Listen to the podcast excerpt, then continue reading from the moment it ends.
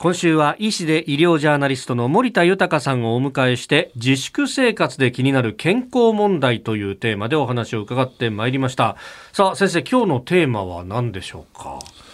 今日と明日は、はい、コロナ禍で心配な認知症についてです、はい、認知症予防支援マニュアルによりますと、え対人接触が乏しい人はアルツハイマー型認知症の発症率が8倍も高くなるという報告があるんですね。自粛生活が1年以上続いていて、人との会話が減っている現状では、認知症になりやすいといった状態が続いていると言っても過言ではないと思うんですね。それが1年間積もり積もってというところですか。これアルツハイマー型認知症っていうのは改めてですがどういう症状が出てきますか？はい、あの誰でも度忘れというか物忘れはすると思うんですけれど、このアルツハイマー型認知症になるとちょっと特徴的な症状が出てくるんです。はい例えばですね、普通の物忘れであれば名前が出てこないっていうのありますよね。例えばお会いした人の名前が思い出せないとかあのテレビに映った人の名前が思い出せないと。ただこう認知症になってしまうとその出てきた方のと自分の人間関係どういう関係なのかがわからないということなんです。例えば飯田さんと私があって私が認知症になった時に、はい、あ誰だっけ？名前が出てこないっていうのがあったとしても、はい、この方がアナウンサーだということが出てこないと。これはちょっと危険かなと思います。あと2番目はですね、はい、朝ごはん何を食べたっけって思うことはあると思うんですけど、はい、朝ごはん食べたか食べないかよく覚えてないと。どうでそんなことはあります？いや一応その食べたものが何だったか忘れることはたまにありますけれど、うん、食べたこと自体忘れるのは今のところはないですかね。そうですね。うん、あとあの会計をするときにですね、はい、小銭を出さなくなってきたと。まああのいわゆる計算するのがこう億劫になってきたということで、えー、こういった症状が出ることがあります。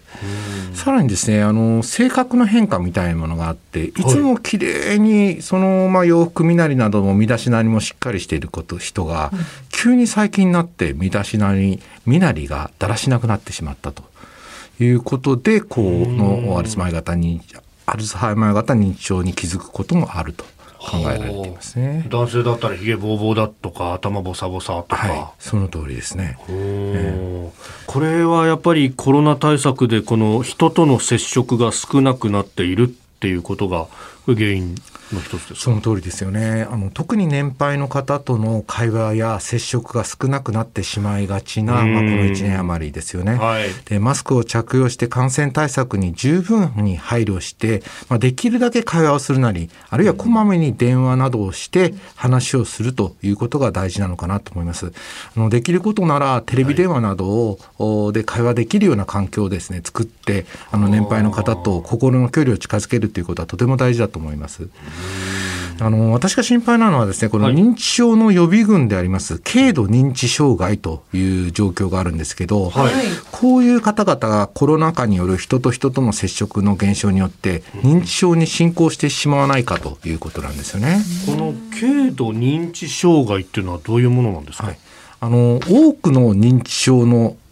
患者さんは、はい、その前段階として予備軍として軽度認知障害と呼ばれる状態を経過するんですよね。で軽度認知障害っていうのは認知症とは違って日常生活に支障がない程度のいわゆる物忘れのことが多いんですね。でこの状態で生活を改善すれば、はい、この認知症に進行することはないとも考えられてるんです。ですからなるべく早めにこの認知症を見つけるあるいは認軽度認知障害を見つけるということはとても大事なんですね。はあ、まあ、とにかくコロナで重症化しやすい年配の方が、はい、あの家の中でステイホーム頑張ってらっしゃいますけど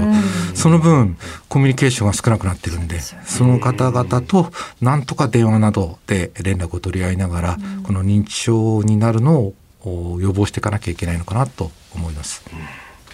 医師で医療ジャーナリスト森田豊さんに伺いました。先生明日もよろしくお願いします。よろしくお願いいたします。